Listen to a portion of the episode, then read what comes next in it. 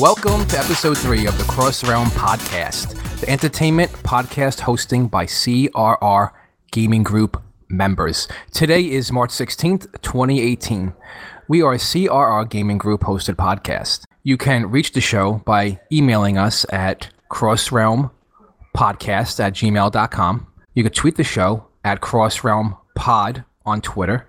You can grab the RSS feed, get our show notes, and leave us a voice message at anchor.fm Cross Realm Rebellion podcast, or just Cross Realm podcast, sorry, and apply to join us in game at crossrealmrebellion.com. Today, uh, we have uh, Esmeralda Sky with us tonight. Hello, hello. We got me, myself, Full Render. Hey, full render. How you doing, man? Doing good. We got we got Big Blue, You're my boy, Blue. You're my boy, Blue. and we got Gigabyte chilling, Yo. and Johnny is hanging out with us also. Johnny Wrench. Hello, hello. And we get- Cyber Judge is also chilling over there in the background. I totally skipped him. Ain't nobody getting me to subscribe. What's everybody doing? How is everybody? Doing good. I feel a little tired though. I think this whole stupid uh time springing forward and stuff has really sucked it to me this week. It's conflicting with my game time. It's making me extra tired. I think maybe it's the game time that's making you. No, extra man. I look at it says 3 a.m. and I know in my heart it's really 2 a.m. and I'm living in a world of lies. That's what's really messing me up. I've been working like crazy too. Like I've just been pulling like super late shifts. So I've been like just kind of like just busy as also. And I've been remodeling the house. So like I just been just full schedule. Like my game time I've been trying to, you know, I, I always squeeze in some time, but it's been like tight. Yeah, I hear you. This week's been a complete mental case at work, so I'm mentally just worn out. I just have wonder no- when they're going. I just Oh, wonder go when they're going to uh, abolish this whole daylight savings time stuff. It's just pointless. So frustrating. And your kids, you know, you got kids and they don't understand. They just, you know, it throws them all out of whack. Oh yeah, Not And- feeling You know, I too. think there should be like um I'm thinking they should make like a helmet that looks like an astronaut's helmet, a bubble that you could put on your kids' heads and it's totally soundproof. And you could choose when you want to listen to what they're saying by like hitting a little button that's on the side oh of it. goodness. Otherwise, you could just mute it and you could you know see them yell and scream within the helmet. It's glass, so you could you know you could see what's going on, so you you, you know they're safe, but you just don't got to hear it. I think it's because They're still screaming. They don't need air. You you said that your oh goodness, you said that your sons were um really getting along now, and it's been hard for you to hear because It's like like stop they're getting along so well. and you know they're like being loud and having too much fun. Exactly. No, yeah, that's a good thing. I'm sure a lot of people would want your problems, honestly. No, I know, I know. All right. Well, I will hit the intro and we can start talking about everything we've got to share. As long as I can find it. I can never find it. Hmm. I think I'll just do this one.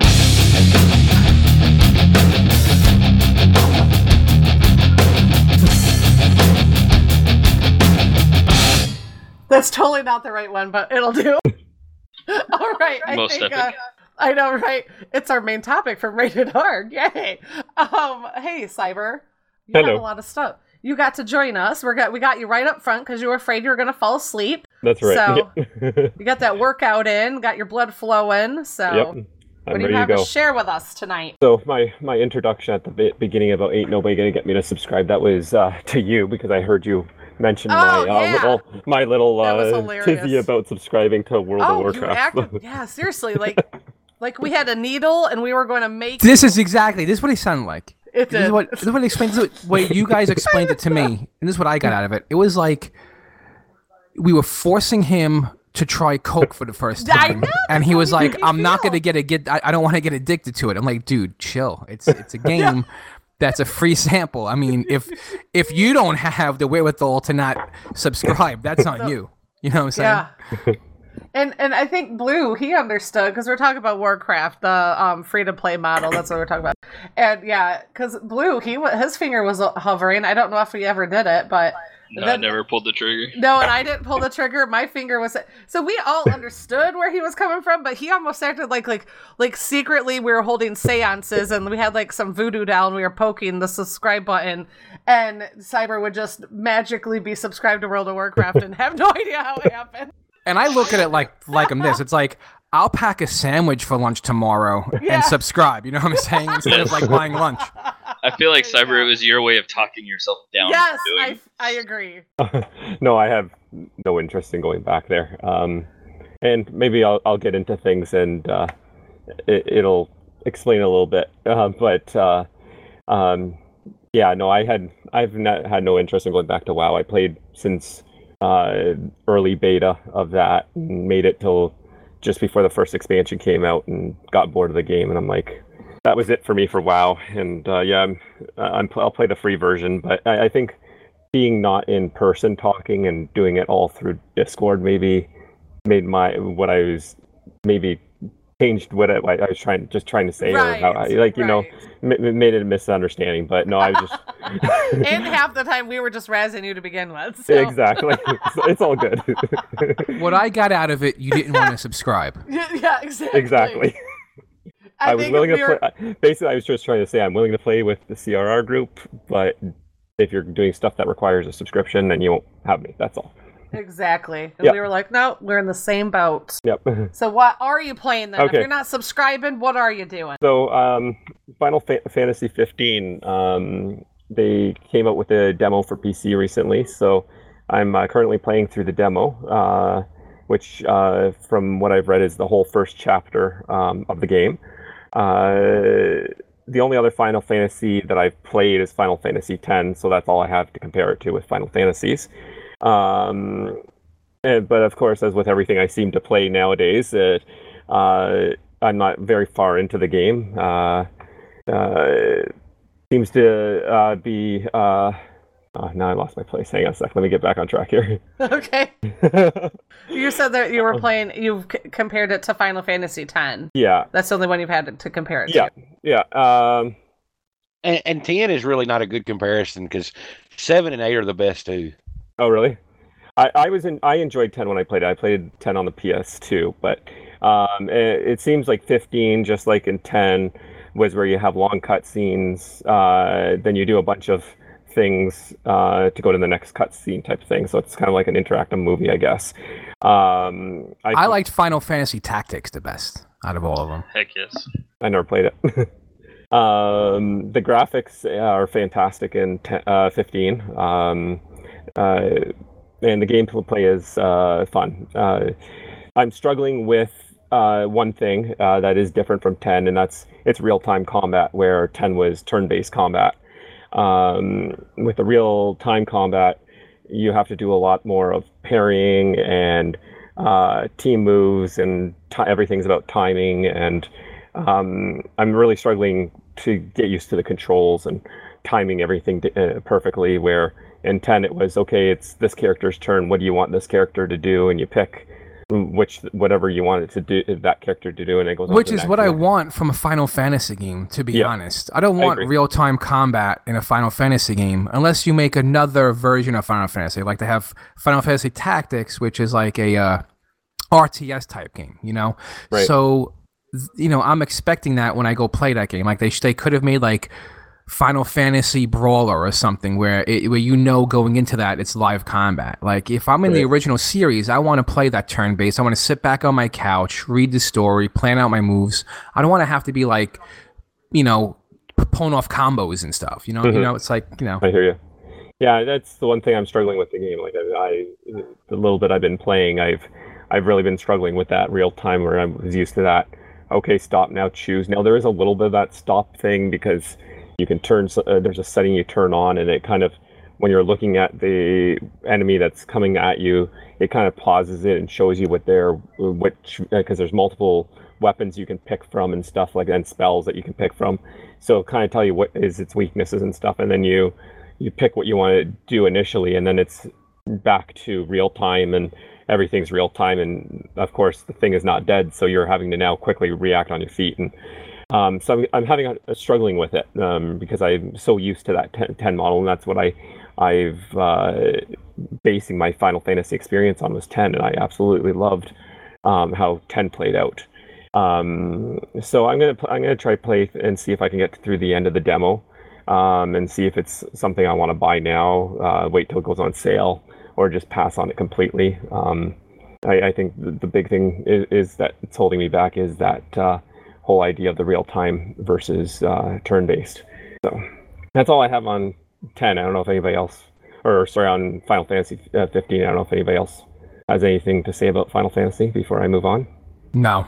Nope, I've never played any of them, so I'm, it's all new to me. And I've been hearing a lot of mixed reviews about the Final Fantasy 15. I have a couple of friends that are really into the Final Fantasy, and they're in the same boat as you. They don't really like that real time combat for the game. Right. But you know, that could have been I, I don't know. I don't know the game. So maybe it's it's it's been like that since like 12 and on. You know what I'm saying? Who knows? I don't right. know. Yeah, well, I think since they started doing the MMOs, right? They've they've done gone real time. I, what was the first MMO for Final Fantasy was 11, I believe, right? And 11 and 13, I think, are the MMOs.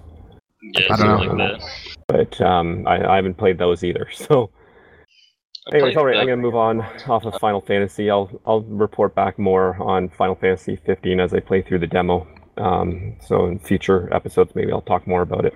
Um, so the other thing I've been thinking, uh, uh, getting back into an MMO, um, but I'm done with, as I said at the beginning of my uh, segment here, uh, done with the monthly fees. Um, there's so many MMOs out there now that either you you buy the game and then you can play whatever you want, or the free to play ones, uh, which if you want to use cash the cash shops to uh, to enhance your character, you can. But I've realized I, am paying a monthly fee for my internet. I'm paying. Uh, for the game itself and pay, playing the now they're up to 80 90 dollars uh, canadian uh, to, to pay for the game I don't want to also be putting an additional uh, fifteen dollars a month for to uh, to play to continue to be able to play the game. Um, so I'm looking at MMOs, but uh, ones that I don't have to pay a monthly fee for. Um, been debating on returning to Star Wars: The Old Republic. I still have it actually installed on my computer. I loaded it up the other day to, to see if it I could still sign in and stuff. Um, I played it before it was uh, free to play.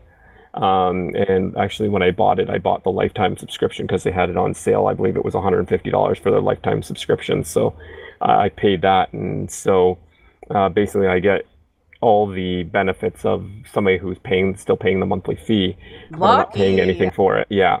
That's uh, awesome. So it's pretty cool that way. Um, so if I want to go back to it, it would be like I'm I'm a paying member, but right, not paying anything. Right. Um, but uh, so I'm de- debating on that one. Star Wars: The Old, Old Republic. I don't know if any of you played it. Um, Way uh, back in the very, day when it released. Yeah, it's very similar to Knights of the Old Republic, um, uh, but it's MMO version of Knights of the Old Republic.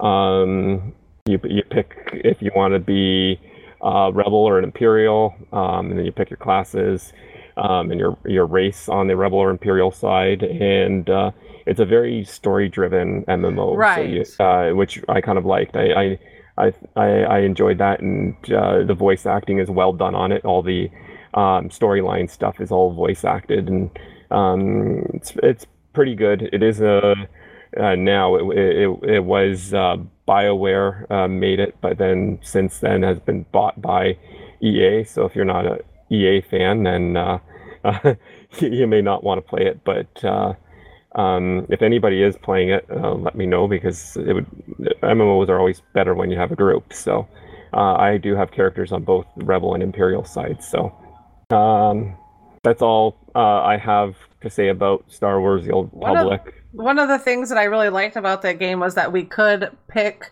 um, our actions. You know, like I remember uh, it was like you go to get your quest and you could either decide to help them or not help them. And you right. could decide to turn on them and i like the right. the the way that our choices in the game directly affected our interactions and who we who we got to interact with and Yeah. it changed like our appearance would change if you went more to the dark side your Right. appearance changed a certain way i did i did really dig that part yeah, of the game that's cool. The light and dark, uh, Yeah, dark I really uh, liked that. meter. Yeah, so like your story w- was never really the same depending on like how you answered your questions and your quests and right. you know you always had a different experience so i really enjoyed that part of the game Well, it's cool because every class had its own storyline too, right? yeah So yep it didn't. uh you could you could uh, roll a totally new character, and it would be a totally new storyline, which is uh, pretty amazing.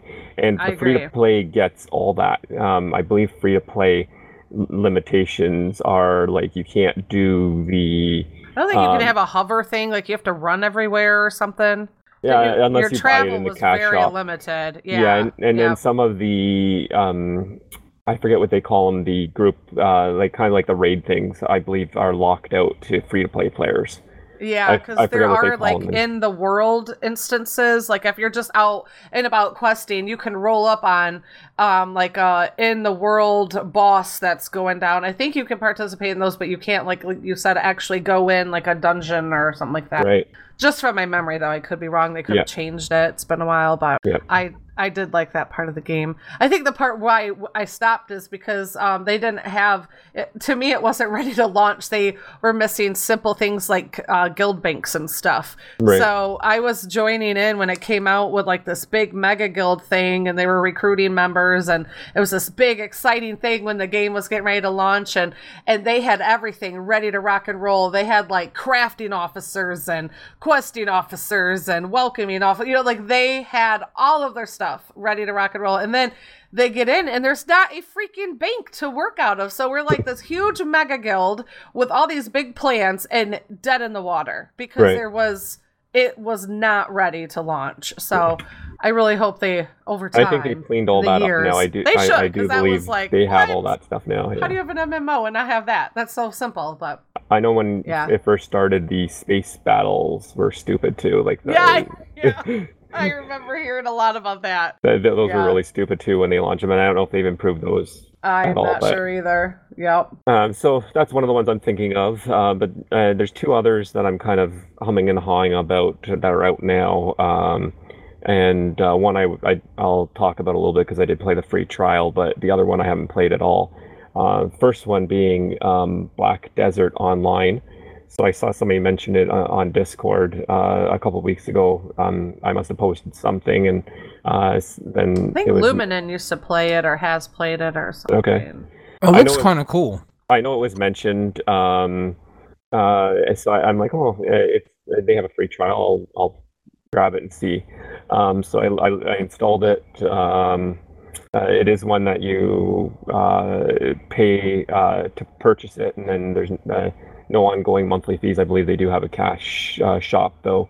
Um, that one, from what I played in the demo, I, I, I played like t- literally 10 minutes because I wasn't maybe I didn't give it enough of a chance, but I was kind of turned off by um, it's uh, the characters are gender locked, so I always like playing either a rogue class or a hunter class. I'm a, a lot of times in the MMOs I play the Oh, hunter, I don't like that. style. The class is agenda locked. That's I don't dumb. like that either. yeah, so so I was forced because I wanted to play a hunter, or somebody that runs around with a bow and arrow. Yeah, Uh, my uh, favorite I wa- too. I wanted to play that, but I had to be a female class, uh, female race, and I'm always, if you see me in any MMO, I'm always male, and I'm always usually either rogue or um, hunter to start.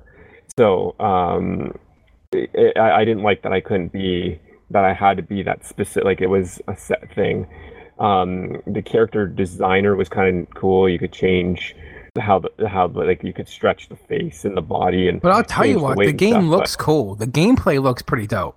it, it, it's visually it is g- pretty cool like i said i didn't play it very far because the other thing that was really getting to me right at the beginning is the voice uh, um, chatter you start off with this black i, I don't know what it is that, uh, in front of you that's kind of trying to guide you through the beginning. And it it, it was very something about the voice chat and even like the character i was playing being female her just everything was like it was like a little schoolgirl giggling all the time and stuff like it was I, something about it Yeah. was just irritating to me, and I'm like, I can't play this. You couldn't really feel like you had a connection with your with your character in the game. But I'll tell you what, raiding a Yeah. castle looks pretty fun. Oh yeah, That seems super unfortunate because I've been waiting for this game to come out on console since they announced that they were going to try and put it out, but it keeps getting pushed back. Well, it, it, it is a uh, there is a free trial, seven day trial for it. So if you guys want to uh, try it yourselves and form your own opinions, don't let my opinions uh, um, sway you either way. I'm I'm an opinionated person. I like things a certain way, and this one just particular person. Yeah, I'm, I'm a particular person. Yeah, Yes. and uh, this one just wasn't moving me um, Right. to want to play it. So, um, I did notice that the starter pack even is only nine ninety nine, so that's not bad either. If you wanted Right. to make you know ten bucks, you could get a Whopper meal or whatever and poop it out a couple hours later, and at least here you have a game you can play every night if you. want. yeah, and then Traveler's Packet was uh twenty nine ninety nine U.S. dollars, and then Explorer's Package, as they say, the best value is Hmm. forty nine ninety nine. But nine but nine ninety nine ain't bad. That's pretty Yep. cool. So, anyways, yeah, eh, and, and I do like that they have the trial rate because Yeah, that's was a fantastic game that would have, eh, or if I connected with the trial, Yeah. it, it would have motivated me. Like I'm connecting with Final Fantasy 15, even though I don't like the, or I'm having str- tr- struggling with the getting used to the real time strategy. I am connecting with it a little bit, where it was a totally different experience with Black Desert Online. So where I'm unsure what I want to do with Final Fantasy 15, I'm almost positive what I want to do with Black Desert Online, and that's uh, not really uh, continue with it, uh, having any interest in it. so hey, But- you know, that's the best thing about being a gamer is we have a lot of different things to pick from. exactly. Why waste your time on something that you're not feeling? That's it. So the other MMO I, have been thinking of, and uh, I know this was one. It's been out for a while. They started off as one where it was a subscription fee, but then they went to a pay once, play forever, and that's Elder Scrolls Online. Um, so I've been thinking of that. I've heard that in other gaming podcasts I listen to, and uh, it sounds neat. Unfortunately, there's uh, no free trial for Elder Scrolls Online, so um, I don't know anything about it other than it's an Elder Scrolls game that's played online with many, many people. Um, when you say I- Elder Scrolls, it's very loosely Elder Scrolls. oh, really? Yeah. So it sounds like you played it. I played it for about a year, year and a half on Okay. console. Um, just like Black Desert, it has a uh, in-game store where Mm-hmm. you can purchase different things, and it changes up constantly. Um, you if you so it does have it still has a monthly subscription that you can opt to get, and if you do that, it gives you access to all the expansions, Okay, or you can just outright buy the expansions. right. Okay. Um, there is like PVE questing zones, um, and it's kind of it, it has its own story, and with each expansion, um, it kind of adds more zones that you can quest in, and then it has its own separate PvP zone, just like uh, another game that you're going to talk about later has. Okay. okay. Interesting. Well, it might be. Uh, apparently, Elder Scrolls Online every once in a while does have like free free uh, trials, or uh, I'm guessing like the free weekends or something. So I'm gonna keep my eye on, open on that and maybe look at uh, trying that one out and see what I think of it. But uh, uh, I'm hesitant to jump into something if I've never played it before. I might even go on YouTube and watch some play let's plays or something. Who knows? Yeah, Uh, I find that let's plays tend to tell you if you're gonna like the game or not. I agree. It gives But- you at least something to go on when you have nothing. Yeah, exactly. So I know we kind of been talking in between, but I just uh, want to open it to everybody, and get uh, uh, others' opinions. Uh, what you guys think of these MMOs? If you have any opinions on any, uh, any of the three I mentioned, or any other MMO that uh, is out now that you guys might uh, think I, I would be interested in looking into. So I know. Um, Uh, oh, go for it. No, go for it. I was Yeah, gonna say, go ahead. anyone, anyone want to go? I was just gonna say I was hearing a lot of all of a sudden RuneScape has been popping up and I was gonna check that out, but you already know that because you were razzing me. Um, I, am that game is so old. warning, Esme. I know it's super freaking old. I, lo- I Not even it. that. I'm not even talking about it being old. I'm Oh, gonna give you the warning of it. It's Okay, what- probably the only MMO I would call more cutthroat than Eve. Really? Isn't it like super pay to win? Is it Uh, really? I haven't heard about RuneScape being super pay to win, but I have heard that uh, it's super cutthroat. Oh, okay. It's it's like the way that I the way that I've I've never played like more than five minutes of the newest version of it, but the way that I've heard people who have played it talk about it, it gets a lot of comparisons like player base wise to a game like Eve. It's a completely player driven market, from what I can tell. Huh. Yeah, I I'd only found So- it because a, one of um my friends I follow on Twitter have always followed him, Jester Arc. He was um streaming. He's in Australia, so while I'm sleeping, he's always tweeting out, "Just getting ready to stream some let some play. Let's play with RuneScape with his girlfriend or fiance." And so I wake up in the morning, I'm like, "Oh, you know, they have seem to be having a lot of fun in that." And then I thought, well, I've I've heard of it, I've never played it, and I downloaded it and it's a free to play. They they say they're a truly unique MMO, um, and that they're free to it's free to play, so you're not out anything to download it and check it out. That's the one thing I liked. But I downloaded it, but I I just created a character, but I don't like it because it's a browser. I don't like games that run in my browser for some Yeah. reason. I very snobby against that. 'cause I didn't like the click and play. I didn't like how I moved my character. I don't. I didn't play very much of it, to be honest with you. Because then, to be honest, I spend way too much time in ARK, and I thought, what the hell am I thinking? I'm not gonna have enough time to even check this thing out, you know? Because like we play so much ARK and stuff. So yeah, but that's one. It's free to play if you want to check that out. Go for it. Yeah, don't go into the wilderness with people. That's the uh, Is there the actual PvP woods zone. and stuff? Oh, Yeah, okay. I guess there's like a I was in a wilderness. town. Fun fact: Venezuela apparently it's super popular to farm uh, green dragons in RuneScape as a way to make money. Re- Venezuela oh, right now because Huh. socialism has just destroyed their economy. Huh. Well, they had no idea. Yeah, I didn't. It says you can be your own hero. There's no character classes. Choose the abilities you want. Adopt different playstyles to suit the situation. Uh, you have the skills of a warrior, warrior, healer, and wizard all at once. Yeah, is the community shapes the game. And uh, gods are fighting for supremacy, and your actions decide the victor. Characters will die, and geography will reshape. The consequences forever alter the RuneScape's future. But it says it's truly free to play, so I don't know. I don't know anything more than that. Wonder what uh, I wonder what other game that reminds me of. Hmm. So you've heard that Oh. it's pretty cutthroat because it's player driven. I've heard that yeah, it's super Okay. like they, like people will scam you all the time. Huh. Which I mean, personally, I support. If you're dumb enough to uh, fall for it, you're dumb enough to fall for it. You deserve it. How does this not surprise me? Well, it's like it's like it's kind of like in Eve. People will make a contract telling you, "Okay, I'm gonna sell you this fleet issue ship," and then you look and it's you can see in the contract it's not a fleet issue ship, and you still buy it.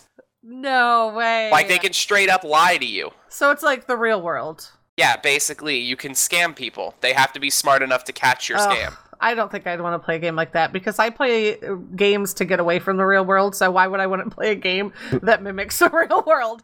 That would Yeah, suck. it's That's it can be kind it can be kind of brutal on people. Yeah, I don't think it'd be very.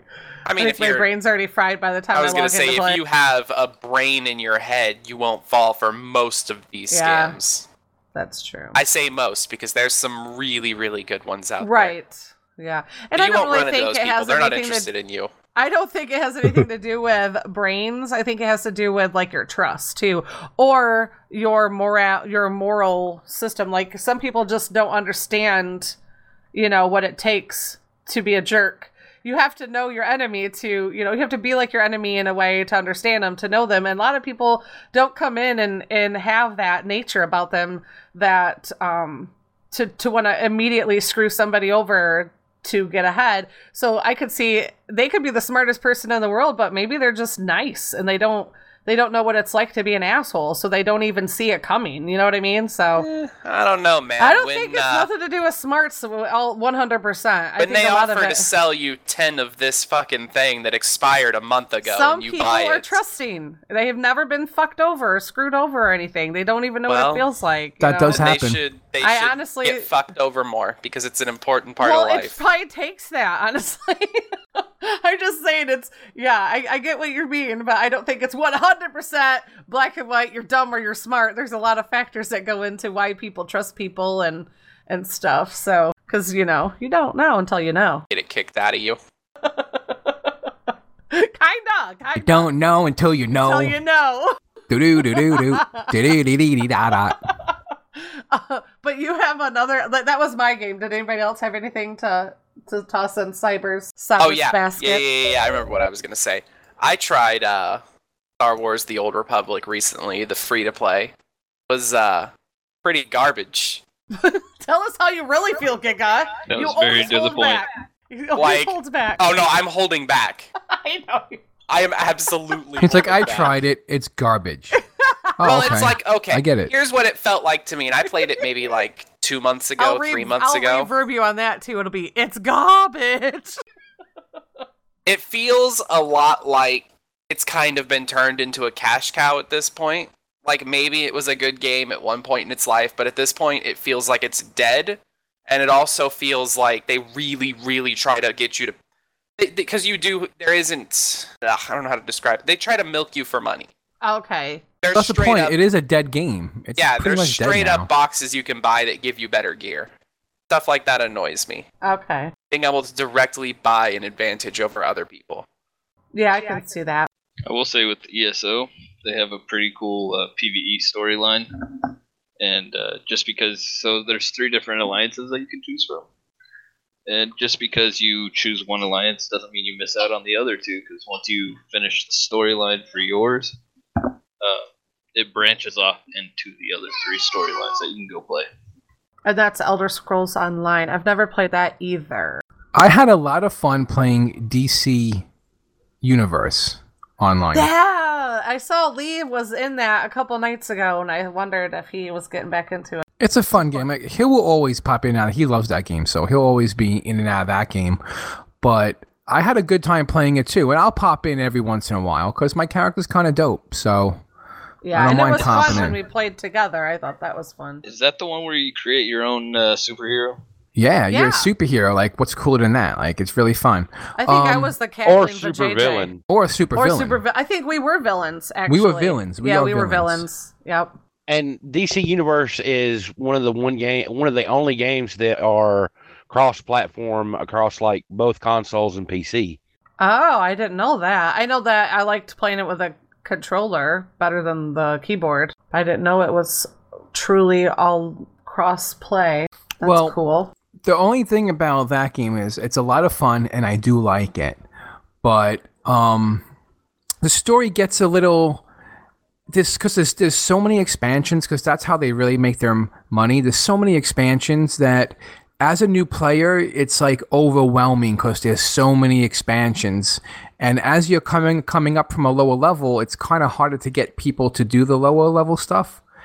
Um, and it's hard to do with, with people that are your level because most of the time you'll get in and there's always somebody in the group who's like level 150 and you're level like 10 and they're just blowing everything up and you're not really playing the game at that point you know so that's Oh, kind okay. of frustrating but it is fun to make a superhero the missions are kind of fun and you know you get to play with batman so that's cool Yeah, absolutely. All right. Um, you stepped away, but you're back, Cyber. You want to tell us Yeah, about? sorry. Kids wake up, wake up. I had to Oh, run and get them. Yep, I know how that is.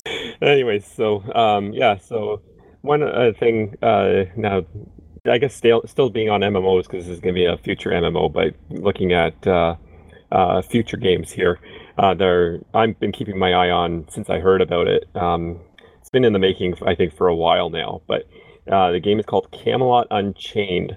Um, so Camelot Unchained is being developed by uh, one of the guys that designed the first MMO I ever played, which was Dark Age of Camelot, uh, by Mythic Entertainment. Um, Mythic Entertainment is now e- EA, so it's EA Mythic, but and the Dark Age of uh, Camelot is actually still up and running to this day. Um, Camelot Unchained, um, I've been watching videos out uh, on it and stuff like that. Um, is similar to Dark Age of Camelot in the idea that it's going to be three realms, so realm versus realm. uh, where in Dark Age of Camelot you had Albion, which was like uh, King Arthur's Knights of the Round Table thing. You had the Hibernia, Hibernians, and you had the Midgards. Uh, in Camelot Unchained, it's going to be the Arthians, Arthurians, the Tuatha De Danann, and the Vikings um, are going to be the three realms. Um, so uh, it's still going to be uh, that three realm, realm versus realm thing. One of the things that I've heard about in videos on Camelot Unchained, though, that's different from Dark Age of Camelot is it's going to be totally PvP focused. So there's going to be no PvE areas where you're going to get your levels and stuff like that. That kind of concerns me because I'm such a casual player that uh, usually I get so far behind that uh, I don't do well in PvP because I'm out leveled by everybody. So right. Uh, it's going to be interesting to see how they handle that mechanic in a game if it's going to be 100% open PvP. Um, if they handle that level balancing really well, uh, I probably will be very interested in playing it and uh, uh, giving it a try. Um, but uh, yeah, I enjoyed uh, Dark Age of Camelot, and uh, that's when I heard that Camelot Unchained was being produced by one of the original Mythic designers who made Dark Age of Camelot. I, I started watching it very closely. Um, so one of the things right now, so Camelot Unchained, they're looking for pledges. Uh, and depending on which pledge they're calling them pledges, but depending on which pledge package you uh, you purchase, you can uh, get uh, access to different tiers. So it looks like they're just starting the first round of beta uh, testing now. So to get into the first round of betas, I'm just uh, on their website. Um, it's sixty dollars would get you into beta round one. It looks like it's called the builders tier, um, and uh, uh, builders tier. I am the warrior, I guess they call it, and uh, you get one ad- additional month of subscription. So it looks like it is actually going to be a, a subscription based. You get uh, living digital strategy guide, builders welcome package, um, digital soundtrack, builders pack level one. Uh, I'm not sure what that is. Uh, special thanks in our in-game credits. Uh, upgrade to beta one access and forum badge uh, is upgraded to silver. So uh, for 60 bucks, you could get into level one uh, or the first beta. Um, now they also have, uh, which interested me more, the lifetime um, packages. So those though are a lot more expensive, two hundred and seventy-five dollars. Um, but uh, they basically give you um, uh, Platinum Forum Badge Builder's Pack is upgraded to level three. Total of three extra beta invites, three additional character slots at launch, Alpha Access, but you also get a three-year subscription, which is what commonly known as a lifetime subscription, and it's renewable after that, uh, after the three years for a dollar per year. So, well, it's not Wow. called lifetime subscription. Let's call it three-year subscription. Yeah, let's But call it a a buck, three-year though, to subscription, and then we'll charge right? you a dollar every year. That's, That's, a nothing. it's a great deal, but I mean, it's two hundred and seventy bucks up front. But that's Yeah. what the like when I put. So I've taken, I purchased myself three lifetime subscriptions in the past. I bought uh, the now defunct Champions on. Actually, I think Champions Online exists still, but um, I don't think it did very well. Um, and I had a lifetime subscription to that. I paid 150 for that one. Uh, the uh, and I think it was regularly 250, and they cut it down to 150. I did the same thing for um, the Star Wars Old Republic game, and I think there was one other one that doesn't even exist anymore that I did that for. So uh, that that's the well, 275 is uh, the going regular rate for what they call lifetime subscriptions. So they, they're staying on par with what other companies have charged in the past for lifetime Well. I, I didn't think it sounded ex- expensive because if, you- if, you- if, you, if you think about it, if you're spending fifteen dollars a month and you are and you times that you know by by twelve, that's almost the whole thing right there. So you get Right. so once so once you pass the three years, you know you're definitely more than paid up for. it. It's like definitely worth it. Yeah, And then- but, But I mean, is how it a many game you're gonna play for three years? Like Yeah, I played WoW. exactly. I mean, no, but here's the thing, man. I played WoW for close to five years, and I still Yeah. sometimes want to go back and play. So there are MMOs out there that can hook you, but you just got to find that one. Yeah, you gotta Yep. find the one. So I keep looking up on this one, and the biggest disappointment for me was uh, in Dark Ages of Camelot. They had a uh, Midgard race called the Troll. Was a big rock thing, and the closest thing they're gonna have into it is Arthurian's uh, Golem, which that, that kind of disappoints me as a Midgard fan. What I find about MMOs is that it's so weird. It's like WoW came out and you played WoW. It's like once you play WoW, you want other MMOs to kind of fulfill the same shoes that WoW did, and just no MMOs that I've played so far could live up to it. And like that's the whole thing. And and and I'm saying that because know, you know every new new MMO that I play, I play it, and then I and then I find that I run out of things to do. And when I was playing WoW, I felt like I've never ran out of things to do. There was always something to do, and it was su- and it's such a big world. And I know that's it's because they've been around for years now, like years and years. So over ten years. So there's a lot of stuff to like do, and that's but that's the hard part. It's like I'm in this new game. I played for like six months. I'm loving it, but then I hit that wall where it's like I'm just bored and like I want to do stuff, but there's nothing to do. Do you So- guys get what I'm saying on that? Yeah. Oh, yep, completely. So like, wow, like you could WoW, go and do old raids. You could do pet battles. You could look for rare mounts. You could look for rare pets. You could. There's so many just things that you could do to fill time. You know. with WoW, their PVE was amazing, but their PvP kind of sucked, in my opinion. That is your opinion. I I like it. well, okay, so their open world PvP was awesome, but their like I arenas and stuff was, eh, it was Yeah. lackluster for me. And I always secretly wished that they had the same kind of battlegrounds like Dark Ages of Camelot had, because that by far, even to this day, was is the some of the best PvP I've ever played.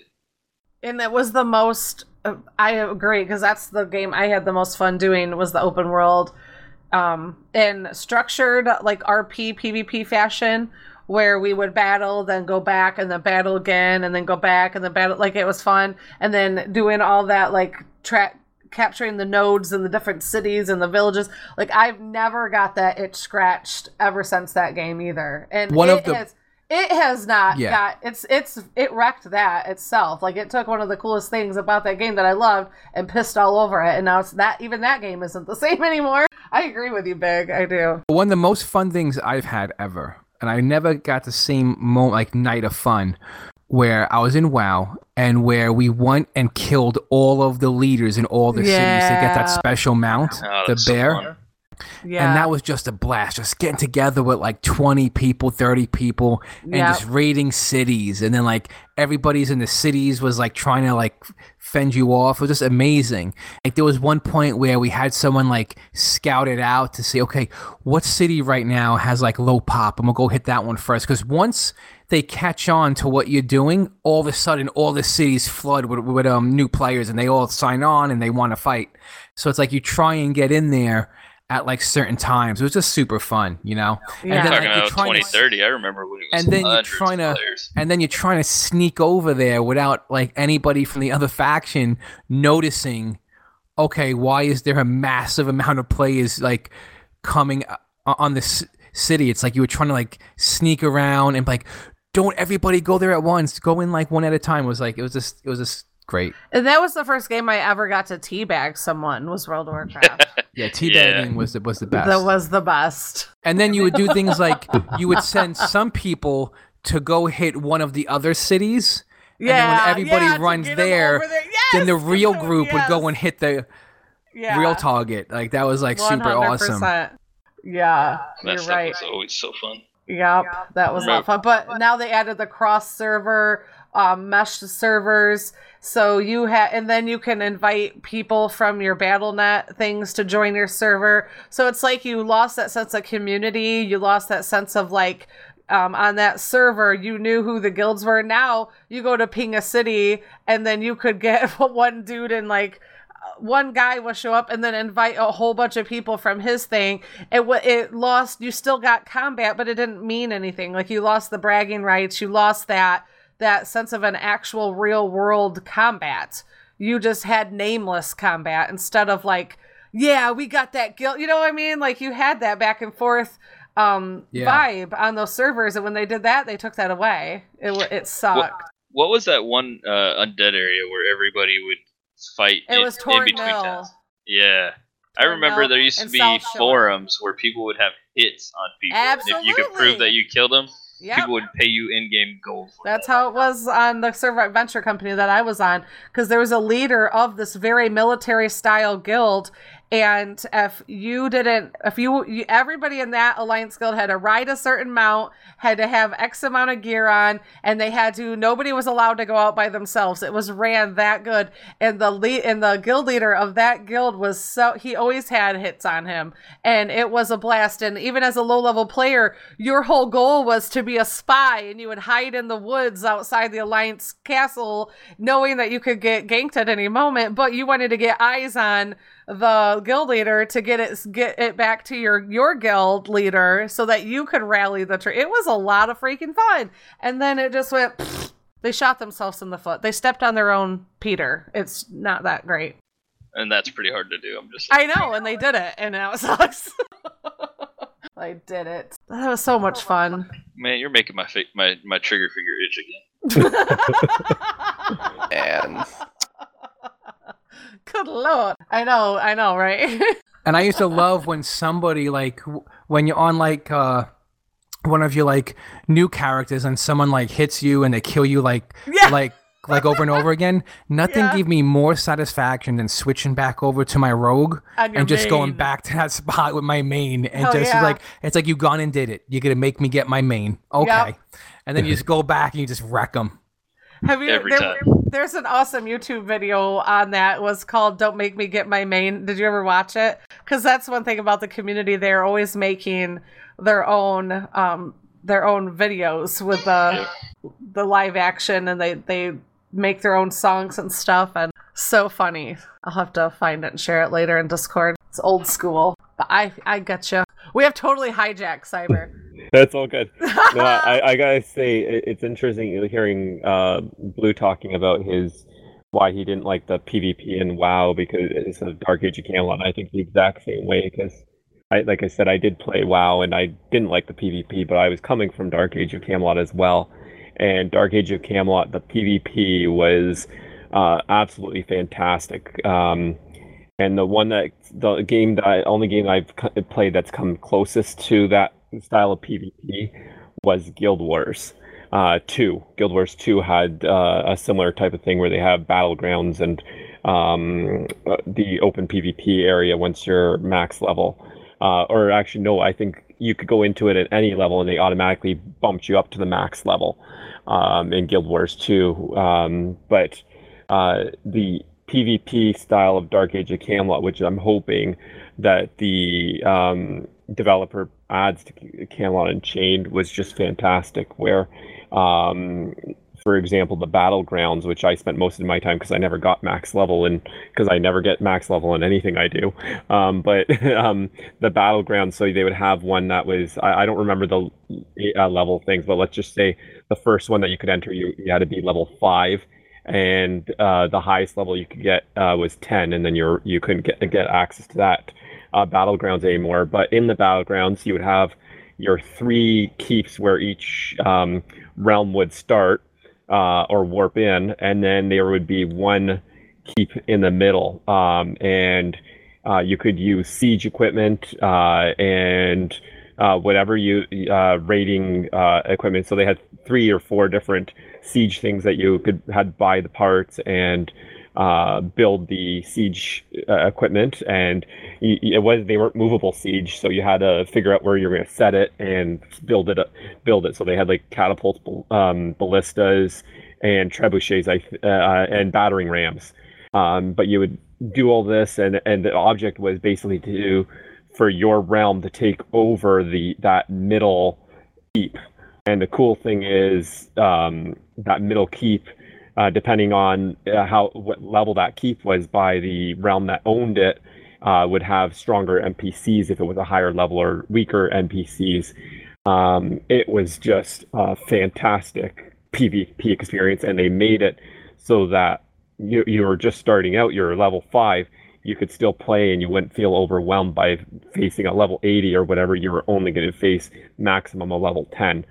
Um, and as you got to that level 10 range, you're you're feeling like you could conquer the world because you were uh, at, at, the top of that area of the battlegrounds as far as level uh, went. And uh, it's that kind of PvP that really attracted me to uh, Dark Age of Camelot, and I n- haven't found a single MMO that's come near uh, what you could do in Dark Age, uh, what they did in Dark Age of Camelot for battlegrounds and and all that.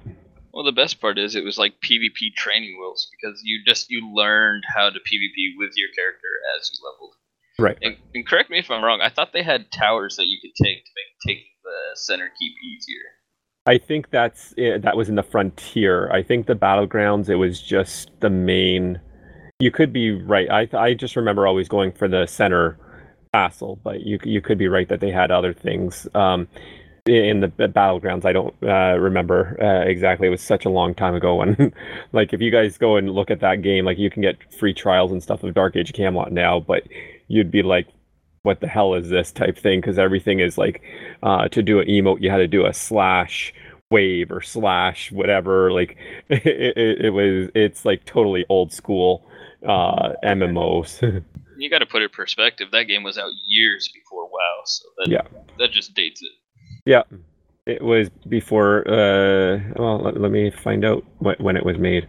Um, yeah, I was in high school when it made it. It ate up a whole lot of my uh, senior. Uh, oh no, I guess I was. It was made.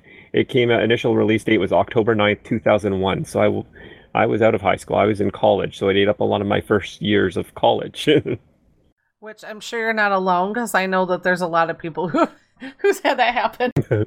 Definitely devoted like their first year to uh, some crazy game. Had yeah. no idea. Yeah, it was uh, at the time when Dark Age of Camelot was out. It was when the original EverQuest was out, and Ultima Online. Those were the MMOs of that that year, uh, that era. I guess. Right. So, but anyways, I think I've uh, taken up enough time talking MMOs and stuff. So uh, I'm gonna pass the torch on.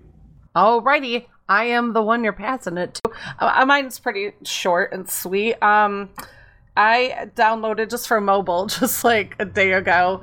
I saw that Sims Mobile was a thing and on um, my phone, so I thought, ah, I hate Sims on the computer and like growing up that's all my sister played. And i always liked to play age of empires but i figured maybe it's better as a time wasting game. And sometimes because when you're always playing combat games combat games combat games combat games sometimes at least for me i like to switch it up and have a non-combat game. So i w- i'm just testing this out to see if it's still stupid like i thought it was a long time ago um, so far it's interesting. I'm still exploring it and seeing. It's. I was talking to you in Discord Cyber about it, and we were wondering if there was like a lot of wait time on stuff or like forcing you to like a cash shop. And so far, not the case because you can send your person to work and um, you can either go and do their job. Like my chick's a barista right now, so she's leveling up in her coffee shop. So it's kind of boring, but it's one that my daughter likes to look over my shoulder and kind of be like, let's do this and let's do that. so it's like one of those games, like they can kind of get in and involved as long as you're not like, you know, so doing I, you're not hooking sim- up. You you're not hooking up. yeah. I got a question for you're you like, about is this. Is that a hot dog in your pocket? I know. they have. They're already like they have hot tubs and all that stuff. Do you need but, to have materials to make things like couches and what have you?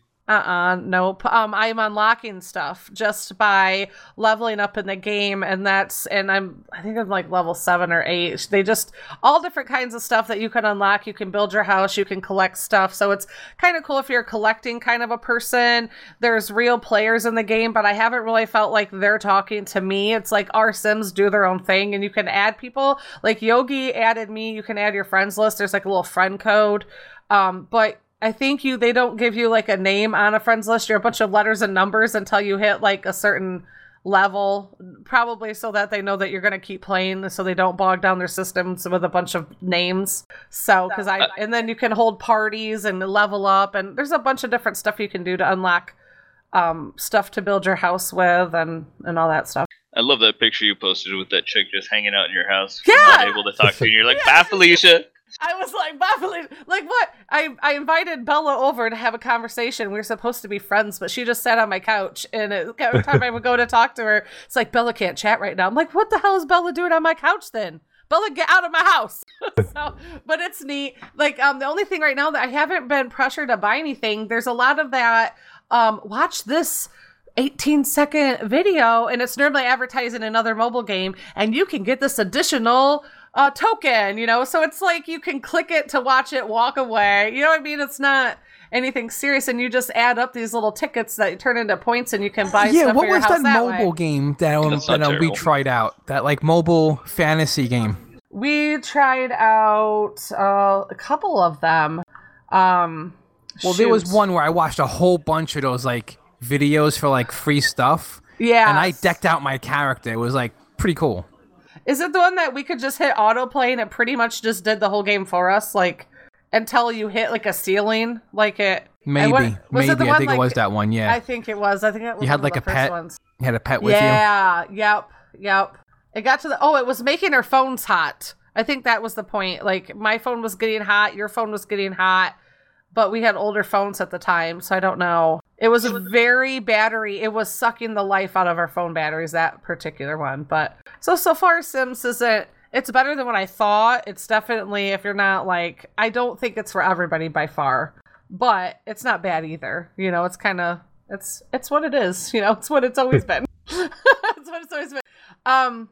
So also, um, I mentioned last week that Chucklefish uh, is the one is the developer for Stardew Valley. They actually have announced the name of their RPG that is like a crossover between Stardew Valley and Harry Potter, and it is called Witchbrook. So he finally released the game title for that, and also he tweeted out that um, a little bit more information on when Stardew Valley is going to go to uh, multiplayer or a type of multiplayer. I think it's more or less like a co-op multiplayer. There's not going to be like people that you don't know roaming around, but you can like hook up with your friends and like share a farm or a world with each other. So that's cool. I'm Um, curious on how the houses is gonna work. I know, right? I'm really kind of curious. I know Yogi plays Stardew Valley on his Switch. I would think it'd be cool if we could like all do cross-platform on that, but I doubt that's probably gonna happen. But who knows? Who knows? But um, so that I was excited about that. But um, oh yeah. So I jumping back, they said that the Stardew Valley, um, the Witchbrook. It was the Stardew Valley that Harry Potter said it, it has a 2D aesthetic that looks a lot like Stardew Valley, and it's built upon the idea that, of course, we all want to go to magic school, so it's going to be based around a plot like that. So I'm excited about that. And um, I know we talked a lot about this on our show last night, but a lot of our new C, our Cross Realm Cast listeners might not know that we do an ARK Survival Evolved podcast at ratedarc.com and we record those every thursday. Well it's going to be every friday. We're swapping the nights. And um, we did talk about it so i'm going to share with our gaming listeners here that um, ARK Survival Evolved is also coming to mobile, iOS, and Android, and you can sign up for the beta for iOS right now.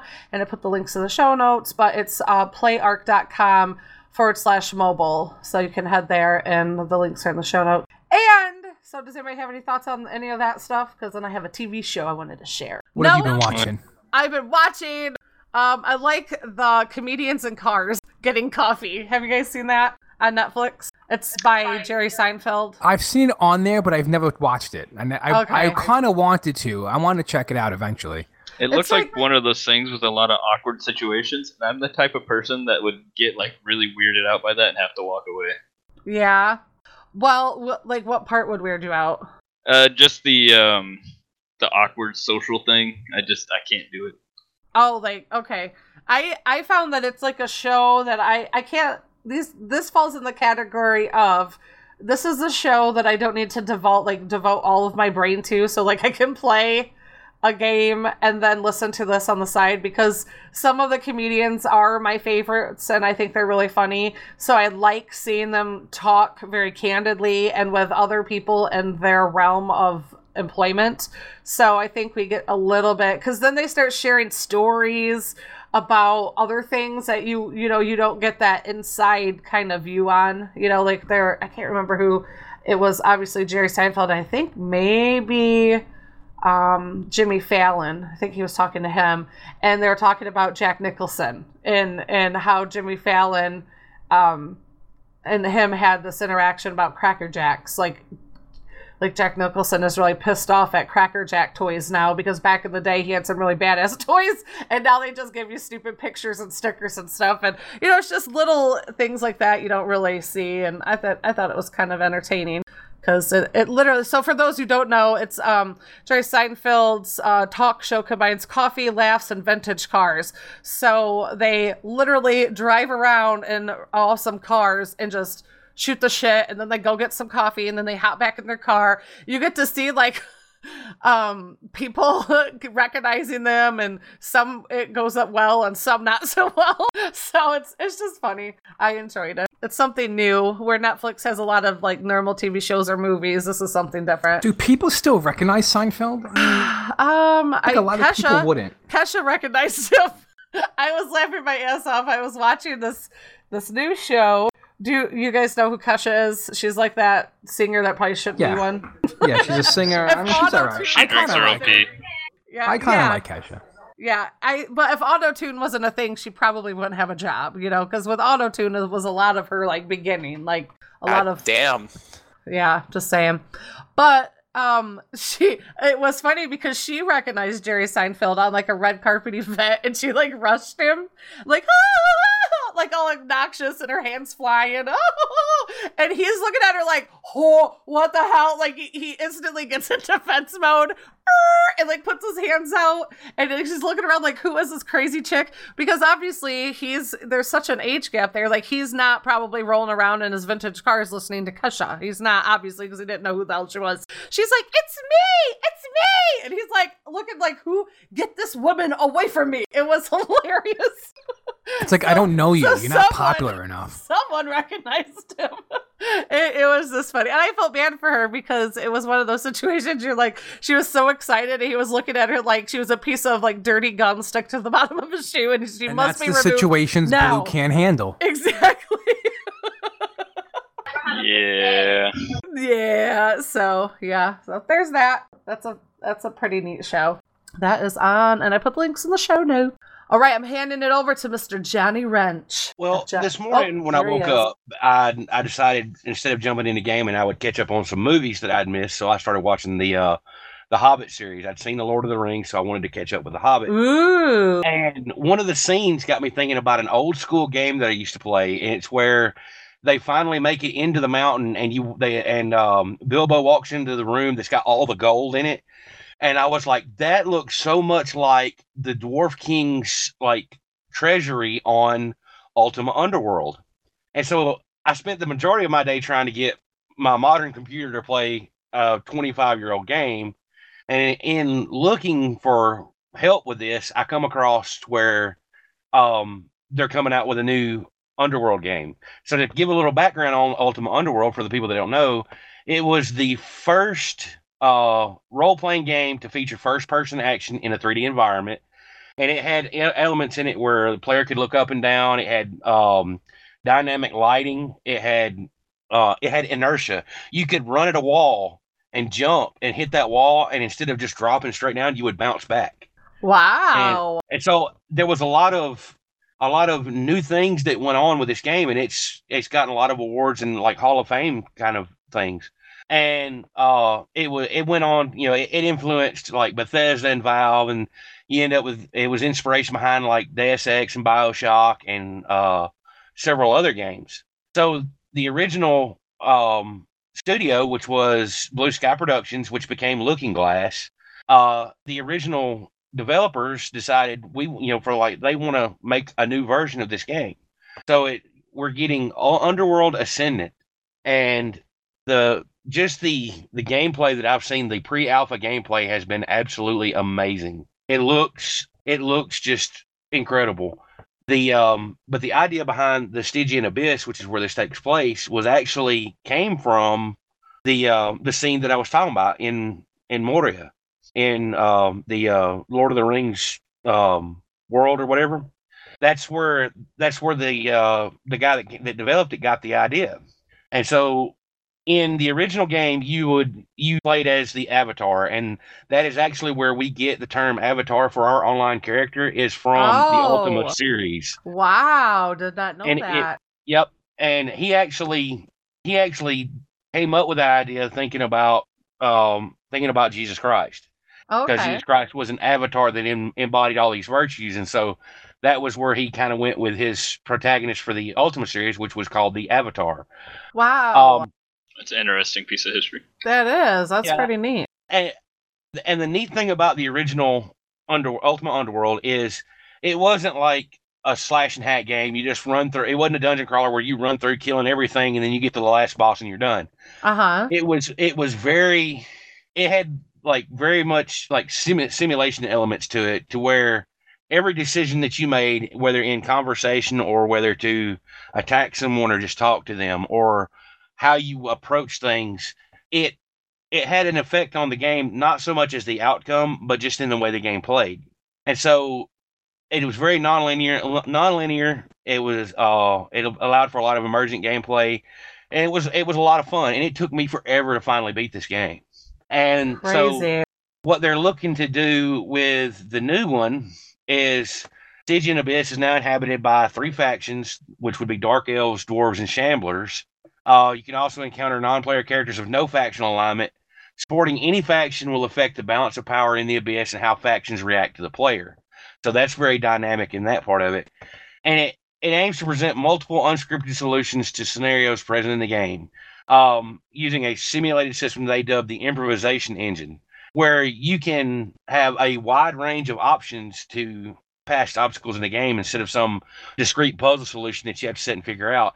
And that was one of the things that I saw in the uh, pre-alpha gameplay was the guy was trying to get around this one area to keep from getting uh, spotted by the lizard men, and he had, he had a um, basically had a, an artifact or tool that he could use to gravitate objects. And so he would pick up these blocks and gravitate them across like holes in this elevated like cavern walkway to make a bridge to walk across instead of having to go down and fight these lizard men.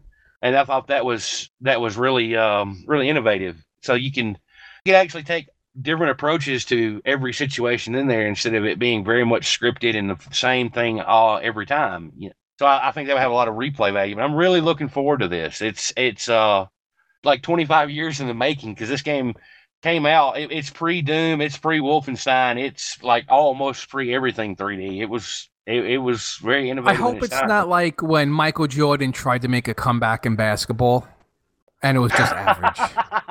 Oh no. um just from like just from playing the game as a kid and then of course as a teenager and then um now trying to play it again as an adult knowing how it played before and seeing how this and it's not supposed to be like a reboot it's supposed to be like a whole new incarnation but just from what i saw of it it looks like it's going to be very um interesting. It's not going to be average. It looks pretty amazing. That- That's I cool. was I was just looking it up on um Steam because that's where you can download it for PC, and then it's you're gonna are you gonna be playing it on PS4? Is it available there too, or Um, are you I'm going not to? Surely, I'm not sure. It looks like it's to be um to be like a Windows OS X Linux kind of thing. Okay, because I see now like on Steam, it says the release date is 2018, and that it's single player, and that that's is that what you experienced was a single player? Yeah, the original games were all single player. Oh, okay. Um, Oh. I don't, I, I don't think you ended up with any of the online uh aspect of the Ultima series until you got into like Ultima Online. Oh, okay. And from gameplay that I've seen, it does, it, it- it's, it's not the same. The original Ultima games were amazing. Stories were always very interesting, very, um, very immersive. You know, you really got into playing that character because as as the avatar who embodies all these virtues, you have to make decisions that would well, you're supposed to make decisions that would be uh that would portray who you were as a character. So if you go into like we were talking, you know, you were talking about looking up Ultima Seven and seeing the scene where there's the two bodies that had been like look like in a sacrifice. If you go in there and you start trying to steal things and the NPCs of the town catch you, you will literally never be able to leave that town because you have to solve the murder before you can leave the town. And if you get caught stealing, the entire town will attack you and try to kill you. And so there's no way out of the town once Oh my you kill everybody. So you, I mean, the decisions you make have a very, very big impact on how well you do in the game. So, and I hope that they bring that. I hope that they bring that idea forward into Ascendant, so that you know you can make those decisions, but some decisions aren't really the best ones to make. You know, Yeah. I, I, I, I love I love that kind of gameplay where you have to you have to say, well, I could do it this way, and it would be a lot easier and simpler. But down the line, it may cause me trouble with this certain person or this faction or group of people or whatever. Or I can, you know, do this other way that's more honorable, and it'll take me longer, but it'll help me in the end. So I, I love that kind of thing. And one of the only one of the only other games I knew of that had like a karma system like that was Fallout New Vegas, where every decision you made on there, you got positive or negative karma. But Okay. it, you know, and I, I like that. But I love the I, I love the idea of going through the Stygian abyss one more time and just getting so immersed in it that I feel like I'm actually there. Yeah, those are the best games for me too, or when you feel like you're definitely in that world without it being VR, you know? you can really pull it off if you don't if you're not a VR game, but you can still immerse your your uh, player. That's awesome. Where like you instinctively reach for your knife when somebody disagrees with you. I still Right, get yeah. I still feel like that in ARK. I still I, I'm one of the. I feel like I'm immersed. That's why I probably can't watch scary movies and stuff because I feel I'm too into what I'm doing or watching that it's literally will just scare me to the point of sh- shitting. Like I'm ah, not really, but I feel like it. Or when you play so much ARK and get so involved in ARK that you try Yes. to click and click and build in real life. yes, and it yes, doesn't work. totally, one hundred percent. Like I feel like sometimes, it, and I know City has talked about this too. Like when you actually have to go outside and start doing some landscaping and shit, you're like, God, this would really be so much better if I could just. You know, throw up a fence. I'm like, damn, in real life, fences cost a lot of money and they're a lot of work. But in ARK, you just gather some resources, magically craft it in your inventory, and just snap it up, throw it up. Beep. Well, if you had the skills, you could do that with a real. You can have that with real man, life. But fast in my inventory. I don't have a real. That shit ain't gonna fit in my purse, and I have a big purse, and that is not gonna fit in my purse. Somehow, I can see I can see. Esme walking around with a mouse trying to click on everything to get it to Oh, do God. like put the mouse against the against the wall. Like I want to demolish this wall, but it's yes, not going anywhere. Take it away. Exactly. Like ah. I got I a flat tire. I need some sticks and some stones. Yeah. I want an Argy I could take to work. Oh, Forget a flat be tire. awesome. I just want to take an Argy to work. Argy It'd be work. so much easier. Be a little Hell slow yeah, though. Oh my god, did you guys see that video? It's been surfacing now totally. You just got me on this thing. That guy who jumps in the river and floats down the river to work. Did you guys see that video? Oh yeah, yeah, yeah, yeah. yeah. Oh, I haven't seen that one. Oh my god, let me It's in uh like Germany or Russia or something like that, right? Yeah, it's some other country, but he avoids and I thought of Foe when I watched this. I'm like, why doesn't Foe just jump in a but I got I, I doubt there's a river that runs right through the center of New York that you could just hop out and go to work without And I doubt it's clean enough for you to want to Exactly. jump I in. was Yeah. gonna Say, get yeah, you need more like a third arm. some Yeah, you don't want to just jump off in the Hudson and try to go to work, do you?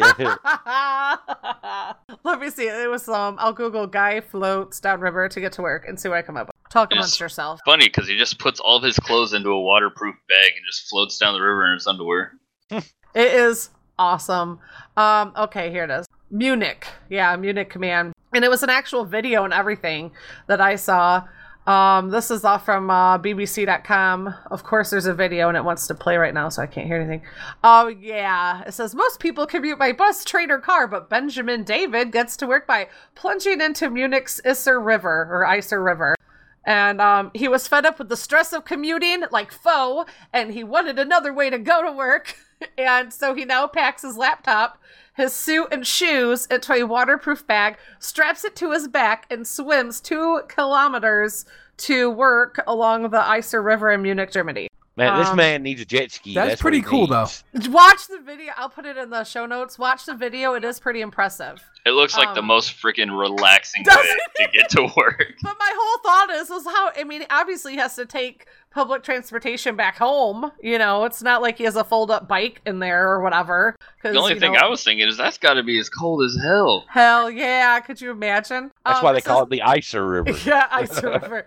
It says depending on the season, he wears swimming trunks or a long wetsuit, as well as rubber sandals to protect his feet from glass or the occasional bicycle lane in the river. His commute sometimes invites laughs from bystanders on the bridges above, but he says it's faster and more relaxing than sitting in traffic. So when I was seeing this, I thought my first thought was there's going to be some troll that now knows that this dude does this. Is going to be like peeing off a bridge, like trying to pee on him or something. Because you know there's people like that out there. Oh god, yeah. They'd be like, David's gonna be Benjamin David's gonna be coming down this river at any time because it's every day at the same time. You know, there's there's gonna be some crazy ass person You see the guy having at a, home. a literal. He's got pissing like a gallon of water and he's just chugging it. He's like, he's like, Yeah. I'm gonna make sure I'm really loaded for this guy when he gets there. I'm gonna really like rain down on him. You know exactly what I'm talking about, then, don't you? It's like aiming for the Cheerios. Yeah. Yes. Exactly. So yeah, I I cracked up, and that's what reminded me of that foe when you said you wanted an Because there's other ways you can go, but it doesn't sound like it's really that much of an option either way for you. I mean, I ride my bike to work. That's as close as I'm gonna, get.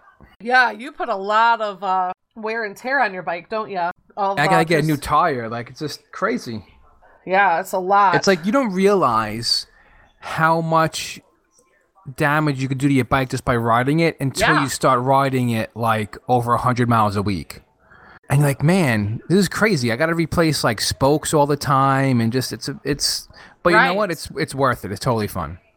I'll put the link to that dude in last call in case anybody, our listeners, want to read it or you guys do. It's whole. The, there's the video that explains everything, and and Big said it is. It does look like a very relaxing. He looks like he has no cares in the world, and and literally that's probably the most present he is like all week long is having that quiet time. It's not like he's gonna take out his mobile phone, you know, and and do any like check his email or something. He's literally just enjoying his commute to work going down this river. So pretty nifty. So we we hijacked your Ultima Underworld. So if you were if you were done, you could hand it off to Giga. If not, keep talking. The only the only other thing I had I had was uh when they announced this in 2014, which I guess I'm behind on it, but when they announced in 2014 that they wanted to do this, they did a uh, a Kickstarter to raise the initial funds for it. Their their goal was 600,000 and they raised over 160,000 within the first few hours of starting the Kickstarter. Oh, so- okay. they've definitely got a fan base. Um, because I know that what got, where I started with with the Ultima series is when we when we had our first computer, it was old school like 486 DX2 machine. Didn't even it had a floppy drive and no CD drive. So I went out and bought a CD drive, and it came with a CD that had a good like 50 or 60 full games on it, and um, Ultima Seven, Underworld One and Two were on there, and I played the crap out of those. Uh, because I mean, like there was other stuff on there, but those were the three that were the most fun. Uh huh. And so, you know, like I and I know I don't. I know there's a lot of people out there that love the Ultima series. Now, this is not an Ultima game. They don't have, they didn't, they got the licensing for the Underworld part, but not the Ultima brand. But it is the original developers of the Ultima series working on it. So it is and it isn't. But they, it, to see a game come back to the, the, the 3D dungeon crawler RPG style of, of Underworld, it is just, I know there's going to, it's going to be one of the most popular things out there. That's all I have. Awesome. There's a lot of good games um, that are on the horizon that I think have piqued a lot of people's interest. kind of like, hmm. And you always wonder and hope that it's going to be exactly as it's described and what you're seeing and stuff. That's cool. All right, Giga. Are you there, Giga? Okay. You had an interview, right, last week? Yeah, I T- did. tell us about that. Uh, well. It went pretty much exactly how I expected it to. They asked me a couple questions, and now I have a. You click on my pilot info, you have my bio, which is an inside joke that you had to have been there at the event I went to to get. But I have a nice little event staff title underneath my name. Awesome. Did you put the link for us to see this or no? No, there's. Well, you you need. I mean, to. I can get a screenshot, but I don't know how Oh, okay. difficult it would be to show that. That works. Okay, I was making sure I didn't mute my mic on accident. Yeah, I figured I would uh, talk about the next thing that I'm training into in Eve right now, which is the uh, incursions. Which Oh, okay. basically they're the closest thing Eve has to like a raid, in that you'll you'll have a uh, system, and every now and then it'll become an incursion system.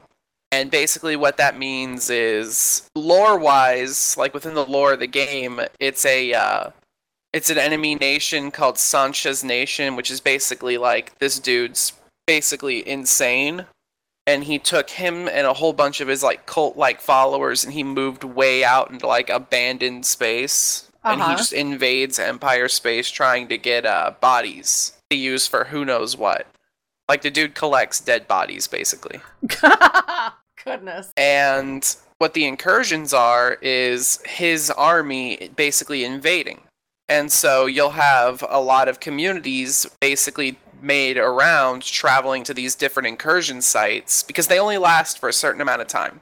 Okay. Because the way an incursion site works mechanically is the system is set up, and as soon as it becomes an incursion site, a bunch of uh, beacons go up. And when you go to that beacon, you're taken to a small little acceleration gate, which is kind of like a jump gate, except it's a little bit smaller. It doesn't take you out of the system, it just flings you to a, a dead area of space. Uh huh. And from there, you and a fleet, because incursions are pretty much only able to be done in a fleet of battleships. And you and a fleet will basically have to kill as many of these uh, enemy ships as possible. And if you complete it, you get a pretty big payout. And the corporation I'm in has a pretty big community around doing those. But I don't have the skills trained up to do it yet. So instead, what I've been doing personally is playing uh, lookout for them, making sure that nobody that can actually kill us comes into the system. Because we're such a big, like, new player corporation that you'll have more experienced people looking to uh, kill people that are inexperienced. We'll declare war on our corporation, which allows them to attack us anywhere legally. And since we do the uh, incursions, which spawn in high security space, the only people we really have to worry about are the people that are ugh, the people that are either going to suicide themselves on our ship and try to kill one of our ships because ships that these people that actually run the sites are using are worth like 1.5 billion 2.5 billion because you want to be able to do the site as fast as possible so you'll get people going like balls to the wall with the modules they put on their ship because once you get to a certain point, you really don't have to worry about dying in these things. Once you get you get the strategy down and you you have people you do it with regularly. So once you get it down to a point, you're able to do it without dying. So people will uh, focus on maxing out their DPS or making themselves virtually unkillable, just stuff like that. So it attracts a lot of people who would get really cheap ships that can do a lot of damage and are Uh-huh. focused only on doing damage. Because like there's there's weapons in the game called like polarized whatever polarized machine gun. Uh huh. And what a polarized weapon does is it uh completely negates your ship's it com- like po- polarized torpedo launchers are what I'd have probably the most experience with. And they completely negate your ship's resistances. You take maximum damage from anything that hits you, but they give you a massive damage increase. They're also stupidly expensive.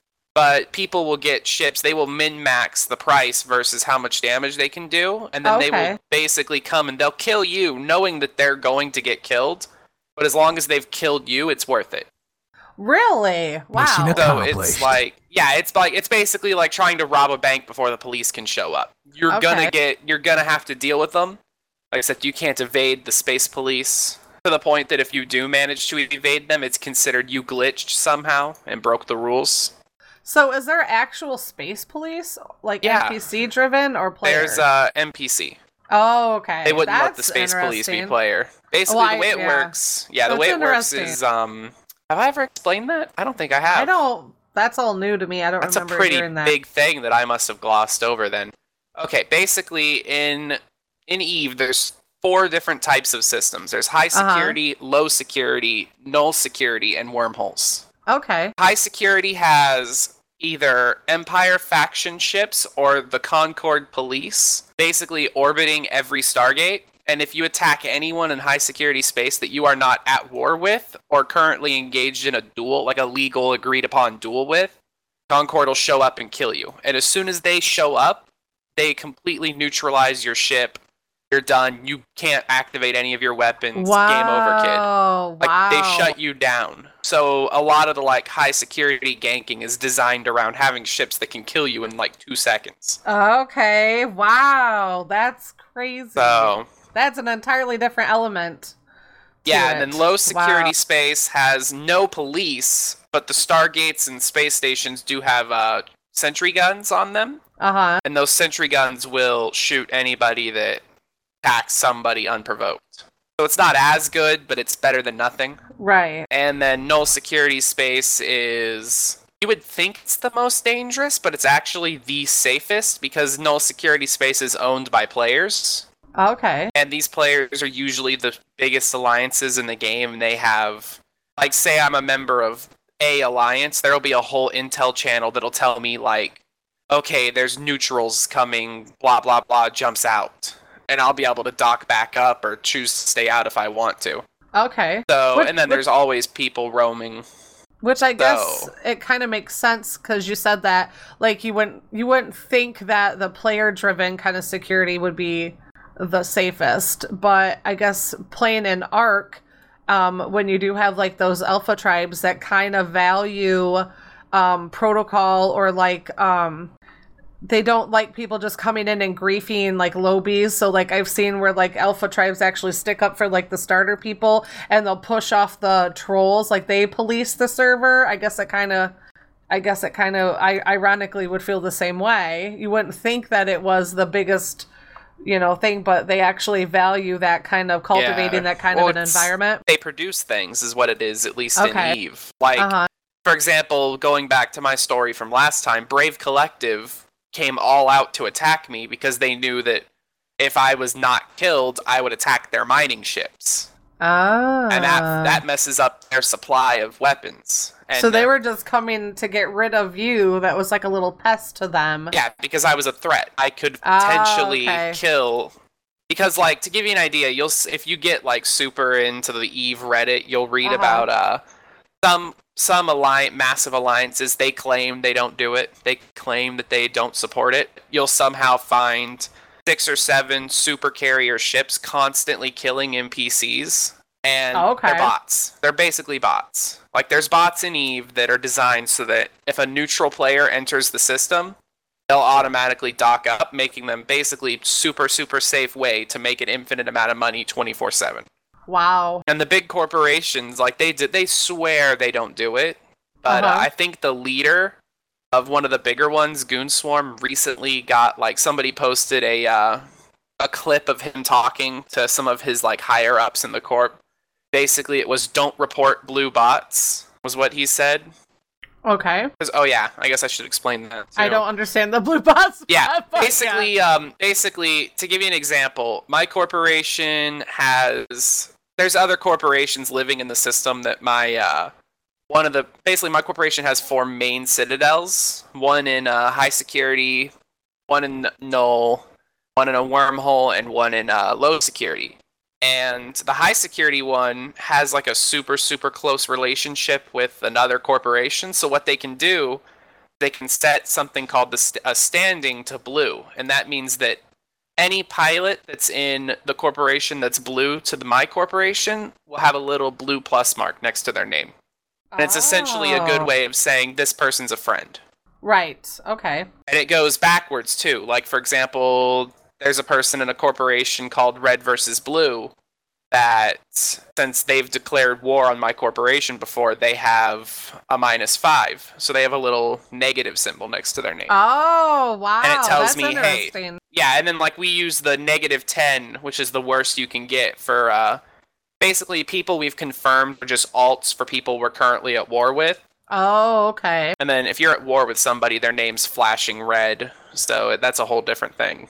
Wow, so much stuff, but it sounds like once you get it figured out, and it's, I think that game does sound really immersive. Yeah, basically once you get like Have you started dreaming about it yet? Because that's normally the second thing that happens when I you get really deep I into a game. You have. I don't then, really haven't? Yeah. remember my dreams, like- but One dream, I woke up and I was dreaming about I know I've played Ark in my dreams wormhole. before, so And I know, I I was just dreaming about putting my about it a lot. torpedoes through this huge wor- wormhole. but yeah. he's so ignoring I'm, you, foe. I'm about to It's get into so uh, much. I woke up, incursions. I had greased my what I'm That's going pants. cool. for. That- that's stealth cool. bombing is my hobby, but it's not a good way to make money. I will forever hear because I'm a stealth god. Like I will hear that now forever. Good, because I am. Well, that's cool. Congratulations on your new your new title in the Eve for E University, right? Now go and make E. some yeah, events, Eve dude. University. Eve I actually am. I actually am planning one. Ooh, ooh. I'm gonna, I'm gonna run a trivia show. All right, what do you got for us, faux render? Are you talking to me? I'm talking to you. How dare you? Don't tell me what to do. Don't tell me how to run my life. Don't tell me how to do how to do. But Don't gonna- tell me who you are and who I am. What have you been playing, you jerk? What have you been playing, foe? Dramatic pause. Um, I've been playing Monster Hunter. So after talking about it last week, made me Uh-huh. want to get on there and play some more Monster Hunter World. I already got the hyperlink up, so don't go touching it. I did touch it. I know, I saw. I saw you messing with my Monster Hunter World. Anyway, so I went over there and I started playing, and I was going after this um creature that's like a cockatrice, and it's in the jungles. What? And I've been wanting to kill it because I wanted the stealth suit, which is kind of makes you look like a ranger. And it got a hood, and it got cool camo stuff on it, and resistance to poisons and stuff, and I love it. And that's my favorite um, armor set in the whole game. So I was like actively trying to get it. I spent um, a couple of minutes uh, looking it up and seeing how to fight this thing, and then I went in and I killed it. Then I had to kill it like another seven or eight to ten times to get the full set. So I got the full set. I'm happy with that, and Monster World is still a blast to play. Then I am watching some TV, but I'll get to that in a little bit. Um, I also been playing a game called Legend of the Five Rings, and I have a tournament in it tomorrow. It's a tabletop game. It's a card game, and it's a living card game. So the uh, difference between a living card game and a collectible card game is you don't have to collect it because it's not random stuff within the packs. So if you go and buy the set, you have all the cards there, and you don't have to go hunting for like rares and legendary cards, and it's a lot cheaper usually than playing a uh, collectible card game. And living card games are my favorite card games for that reason. Um, so Legend of the Five Rings is a samurai game. Um, it's an actual reboot of a game that came out years ago, and it has a huge fan base, and it has samurai clans. And what I like about this card game is a lot of the people that play the card game, they get very loyal to the clans that they like. Like I'm a diehard Phoenix guy, so I love Phoenix. I love the Phoenix clan, and so I always, most of the time, play Phoenix. And the uh, community for that game is just so hardcore about their clans, and that's what makes it fun. You're like, oh, this guy's part of the Lion Clan, and you, and you know, you they're like Phoenix doesn't like them, you know. So you get these like cool rivalries that are based off of the story and the fluff. So it's not plagiarism, you know. Yeah, you, you have the fluff, but the players actually get involved, and it's super cool. Um, and there's a tournament coming up tomorrow, so I'm gonna play in it, and I hopefully I could win some cool loots. Um, the the uh, game is a samurai game, so picture like a. It's not a real. It's it's it's um it's a fantasy realm, and it's samurais and honor and and um things like that. And the five rings is the elemental rings. So when you're playing the game, you have these elemental rings on the table, And when you attack someone's homelands, you have to use one of these elemental rings. And depending on which elemental ring you use, you get like a s- special effect if you win that fight. So like one of the ring lets lets you pick up an extra card. One of the rings lets you get like more like uh the honor and stuff like that. And it's a really cool um, nuance to a card game. And what I also like about it is you could either attack politically or you could attack through like soldiers and, and a war. So that's a nice little cool thing too. So it's not only are you constantly fighting, you could do political attacks, which could be sometimes more powerful than a sword and shield. So that game's a lot of fun.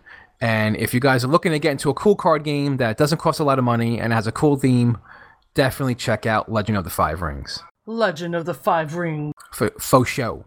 Dragon shall- Clan for life. Well, there is no dragon. There, there, there is a dragon clan actually. So Dragon Clan is pretty cool. Dragon Clan has a lot of monks. And How many different good. clans is there?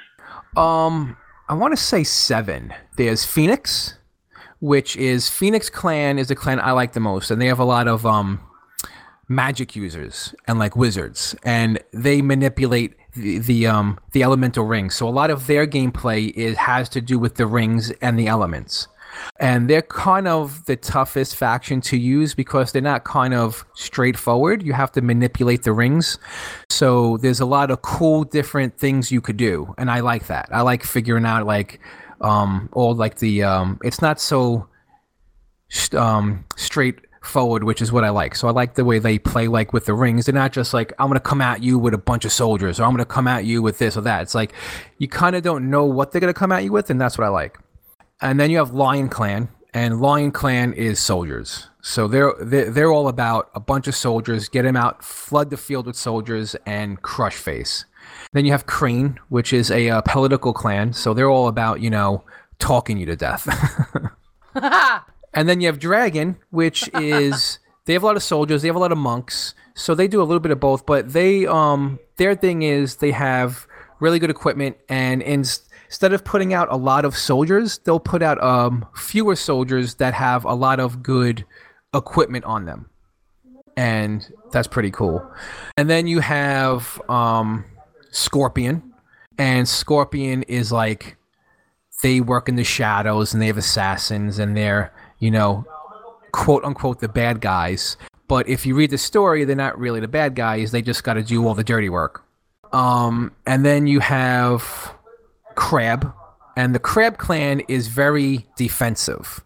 So attacking them is just strenuous because they have a lot of defense. It's hard to get through them and they're defensive but just like a crab they also have claws. So they can hit you where it hurts if if you're not paying attention to what they're planning. So that's most of the factions. I might have left out one or so because i don't have all the factions in front of me but that's most of them it's a very interesting game it's super cool the games take about 40 minutes each to um, play That does look cool. and what And i like it's about just this two players. it's That's two it players. says? yeah, it's two players, one on one.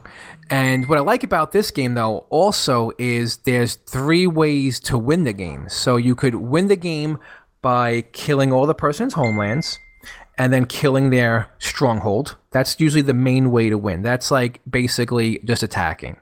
Then you could win by getting up to 25 honor. You could win that way by being the most honorable. Uh-huh. Or you could win by taking away all of their honor.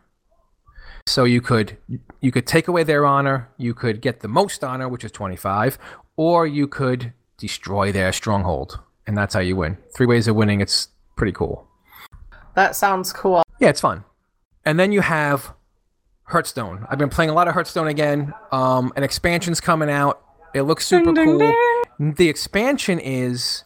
Do you remember? It's the uh, Worgens. The Worgen Oh, expansion. So that's a lot of cool stuff. I love the theme of the Worgen Right. land. It's like that kind of like horror esque theme. Uh huh. So that's the new expansion. That's going to be super cool to play with. So And that is free to play to download at least. Like Hearthstone, it's free to play. Yeah. Um, if you want to get all the cards right away, you have to pay money. Yeah. But Hearthstone, um, if you want to play the game totally for free, it's totally possible. That is cool. That's one thing I did always like about it. It didn't feel like it was too stacked against you to not buy packs of cards. And it's pretty cool because you can play against just people. You can just do your own quests or do like your own um your own against the AI or against your friends. Um, I used to do Hearthstone against my husband, and whoever lost a round had to do dishes. I Oh, that's that fun. was fun. We would like be like, if you lose and you got to do That this," it alone, was I would be buying cards like crazy. right, exactly. It was yeah, it was a fun thing to do. So, um, I think it's cool. It's a cool game. it's like you go, you do the dishes. Yeah, it's like if I win this round, da da da. You know, it's it's So fun. I've been playing again. I'm actually moving up in the ranks. I'm thinking about pushing for legendary this month. We'll see. It's just such a grind. right. I've heard that it is uh, quite a grind. But I've been having a lot of fun with that again. I suck at Hearthstone though. I, su- I Now- suck at it. TV. I've been watching some Netflix lately, and I've been watching this fantastic show called Seven Seconds. It's a crime Seven drama. seconds. Yes. Now, the reason why I started watching this show, because crime dramas, I usually skip those for the most part. Uh huh. But I started watching this because I actually know one of the actors in it. So Oh, really? yeah. So I started watching it, and it's a good show. I was pleasantly surprised. The acting in this show is it's worth watching the show just for the acting alone. The acting is phenomenal. Okay. Um, it's a crime drama, so it's you know a little sad, a little bit you know you get a little bit annoyed at certain parts, but it's a really hardcore crime drama. It takes place in New Jersey, and it's definitely a good show. Good show for sure to watch. It says, yep, it has one season out right now, and it just came out this one year. season. It just came out a couple of weeks ago. It's brand new. They might not get a second season. They might get a second season, but by what I've read, um, even if they do get a second season, they're gonna do a different story, just like American Horror Oh. Story style. Oh, okay. So now with the show, so if you like the ending, cool. If you don't like the ending, guess what? That's just how it ends. right, that's So just how it ends. Exactly. That's the story, and you know it. Don't get attached. and it's based off of a true story. So that's another thing to also think about. cool. Then I've been watching Sherlock Holmes Ooh. on Netflix, the newer Sh- Sherlock series. Oh, It's I'll have to check that out. It is so good. Awesome. Definitely check it out. Each episode is like an hour and a half, Wow. Okay. but each season But is three episodes. Oh, exactly. Okay, that's what I was gonna say. Yeah. I think I do remember that part about it. I think I've heard that that much about. it. Watson's fantastic. Um, the guy who plays Sherlock is fantastic. It's just a good show. It just really is a good show. If you like Sherlock Holmes, and what I like about this version of Sherlock Holmes, he's really like a superhero, which is how I like the uh, Sherlock. Like he's, it's really cool. He's uh, really strong. So, which is cool about this this character, and he's strong because he's so smart. So Awesome. definitely, if you want to watch a good, you know, fantasy action thinking movie Sherlock, I mean show. Well, each episode is like a movie. It's in freaking hour and a half. long. Right, an hour and a half. Right. But it's cool because each show ends a case, which is cool. So you get like an ending per each show, and then the next show is a new case. Awesome. And you got a new desk that does some pretty fantastic things. Let me tell you something about my desk. I've been waiting to upgrade my desk for a long time because Uh-huh. when I sit down for too long, my legs get crampy. My you, you know your your back starts to, to hurt. So I always Start wanted one of those. Exactly. I always wanted one of those desks where it could raise up by itself and you could stand up and play or whatever. And also, I was told by the wife, um, you can't have two desks anymore in the apartment. Because She's cutting you down. exactly because I used to have my PC desk Uh huh. and I also had my painting desk. So now both of those are combined onto one larger desk. Oh, okay. but I'm How's not that working out for you two- so I far? was gonna So ask the far- same thing. It's working out awesome. We got um, to see the picture. Now the whole thing with the desk was these stand-up desk could be a little bit expensive, and I didn't feel like dropping like 700 bucks on it. So what I did was I found the hydraulic frame by itself for like 250. Then I went to the lumber yard and bought myself a pretty nice piece of wood, I sanded it down myself, stained it, polyurethane it myself, and I made and I actually kind of made my own desk. And ins- instead of paying seven hundred dollars for this type of desk, I only spent about three hundred. Wow, go you. So now you have your dream desk. Exactly. So I got this dream desk, and I'm already thinking. I'm like, man, I'm like, if I want later on, I could really upgrade this desk to like a really fancy piece of wood for the top. Because right now I just Uh-huh. got something like mediocre. So later on, I'm thinking, man, I could really upgrade this to like a really nice piece of wood, maybe. And you were so jazzed to get it, and you got your computer back, and then something ridiculous happened. So I got my computer back after all of that stuff with the with the uh, yeah after getting it back the first time. Right. So I get it back. And you get it back. and I am trying to put like a shelf on the bottom of my PC for like more like the airflow Uh huh. circ- uh, circulation because you know ARK likes to run every single fan in your PC tower. Yeah. So I was like, let me put this thing on top of this uh, stand, and one of the arms breaks. So my computer slams super hard, and it wouldn't go on again. So like the power would go on, but it wouldn't turn on my monitor or my keyboard. Oh my goodness. So luckily, in my job, there's a tech guy. So I brought it in there exactly. So we tested out a couple of things. I bought, I you know, I was like, I was like, I hope I just didn't bust my new power supply I just put in. He was like, No, it's not the power supply because we swapped it out, put in a different power supply. It wound up being the uh, motherboard. That So- sucks. You cannot win with this thing. I can you? had to Your swap out the mother, so I had to go on Amazon, order a motherboard, wait two days for it to come, Uh huh. then put that in. Then today, the guy's like, "Oh, dude," he's like, "I forgot to tell you, we need uh, thermal paste." I'm like, Uh, that explains your dude, comment earlier. I'm like, are you serious? Thermal paste? like, oh man. if I order this on Amazon, it's gonna take another two days to come. right. Right. So on my lunch break, I ran out to Staples. They're like, we don't have thermal paste. Uh huh. I'm like, what good are you? Then he was like, well, we're not that good, but I could tell you where to get thermal paste. I was like, where do you get it? He was like, Best Buy. Now, Best Buy, from where I was, was 20 blocks away.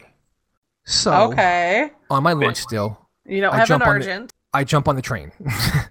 jump on the train, go to Best Buy. I'm like, I walk in, first person I see, thermal paste. They're like, what? I'm like, thermal paste. He's like, did you order that online? I'm like, no. I'm like, I was told you might have it. He's like, um, I'm like, it would be in the PC section. He's like, okay, it's uh right over there. so it's like obviously you don't know what anything is. So I had to tell you where it is and just tell me where the section is, please. So I get to the PC section, which is two floors down underground, and I go to that guy. I'm like, thermal paste. He's like, oh, we have thermal paste right over here. Guess what? It was the last tube of thermal paste. Oh my goodness. Ooh, you got lucky. Lucky I know. dog. super lucky. So I grab the thermal paste like a crackhead. I run over to the register. I buy it. Like back on the someone's gonna come and steal it out of your hands. Give me it. Exactly. I jump back on the train. The whole time I'm looking at my watch, like I only got a certain amount of time on my lunch break. Then I walk into the front door of my job, and this dude has the nerve to say, "Oh, we also need rubbing alcohol." Holy. Motherfucker.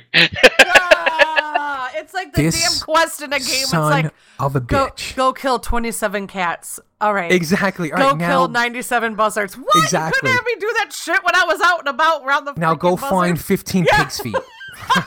You've been on your own hellacious quest in real Exactly. life. So I'm on this hellacious WoW quest where I'm running around, just running around. Collecting cat At least let a homeless dude jump out of an alley that I gotta beat down into the ground. You know what I'm saying? Yeah, you, it would be like that. The the raccoons will come after you. you have no idea. So, luckily, I see the nurse leaving. I'm like, please tell me you have some alcohol pads. She was like, I do. Go and grab some. So I grab some alcohol pads. I get up there, and he's able to put the last piece onto my onto my PC, which is the uh, heating block or the the thing that cools down the uh, chip. uh huh. So he puts on thermal paste, gets it in there. It doesn't want to start. Oh goodness. So now we're messing with it. Some of the pins from the chip had to be straightened. Oh Little tiny pins. yeah. I was like, why can't AMD just stop being so cheap and like just put Yeah. like the uh, touch pads like on like the Intel chip. You know, there's no pins on the Intel chips. Uh huh. So anyway, so he straightens out the pins, gets it in, gets it working, and voila, I got my tower waiting to be hooked up. And the cool thing about it is the motherboard that I got is a better motherboard than the last, so that's pretty cool. That well, good for you. Let's hope that this is all you have to deal with from here on out. Because you said you got it up, you just haven't turned it on yet. Word, but you know when you start adding new things to your PC, Yes. you almost kind of get hooked. Yes. But now it's like I start wonder seeing all that stuff. Maybe I should buy like an Intel chip.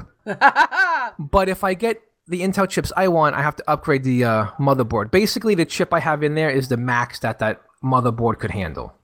So I'd have Okay. to upgrade my motherboard in order to get a better chipset.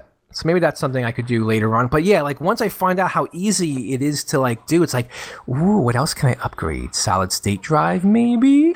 Dun, dun, dun. Da-na-na-na. So yeah, had a lot of Well, fun running around all congratulations. over the place. Hopefully, that you know by next week, you uh, won't have anything else that had happened to you. No more quests. No more computer quests for you. No more crazy long dumb quests. Exactly. Yeah, that that sounds like it's been a ridiculous ride. Yeah, no shit. I know how you feel though. Just got off my own, so I know how you feel, man. All right, I think it's time for last call. Here we go. It's closing time. You don't have to go home, but you can stay here. All right, um, we're closing down the show. I have added everyone's uh, Twitter handles to the show, except for Gigabyte because he doesn't like Twitter. And um, also, I wanted to toss in, and I forgot that Yogi mentioned in our Discord channel that Yogi and Kamikaze were going back and forth in our um, the mobile chat for like the mobile apps and stuff we put on our phones and they were letting everyone know that the Fortnite Battle Royale is uh, ready for to be tested on iOS so you can sign up on their website for the Fortnite in, in, invite event on iOS waiting list. They will send you an email invite as soon as you can play. It is for the full Battle Royale experience on the go. Same gameplay, same map, same weekly updates. So I put the link to that in the show notes. It's www.epicgames.com forward slash Fortnite and all that jazz. So you can sign up now if you have iOS. So it's looking like you could sign up for ARK and the Fortnite uh, testing. Fortnite's really fun. Know what's cool about the Fortnite game though? That's going to be cross-platform. Eventually, they want to make all of the Fortnites cross-platform. Wow. That's wait, like That mobile can play with PC. Oh yeah. Apparently so. I'm just gonna come out. Get and say over it, That's get over it with really the fucking mouse. dumb. Get over Oh it with the mouse God. and oh, Jesus. keyboard. Some people just want to play the freaking game. Okay, you try to tell that. me What did I that do? there What- not what- a you massive this, difference in trying to control Fortnite on your phone compared to having a mouse and keyboard. You tell me which one has the advantage. I understand what you're saying, but if people want to get involved with their friends, let them get involved with their friends, man. You're saying there's pretty much nothing they We're not saying that's what going, they wanna going to do, play that's what they wanna do. esports. We're not saying join the but esport you team know with your mobile. people mobile are gonna phone. bitch about it, and then they're gonna change things Let to 'em freaking bitch. balance it. everybody it's people it's like you. guaranteed. Gary it's people like you, he said. Oh, It's like Sea of Thieves. You won't The, have to worry uh, about Sniper rifle in Sea of Thieves already has like you can't. Do you play Fortnite? the- Yeah, I do. Well, then now you can play with your friends on their mobile phones.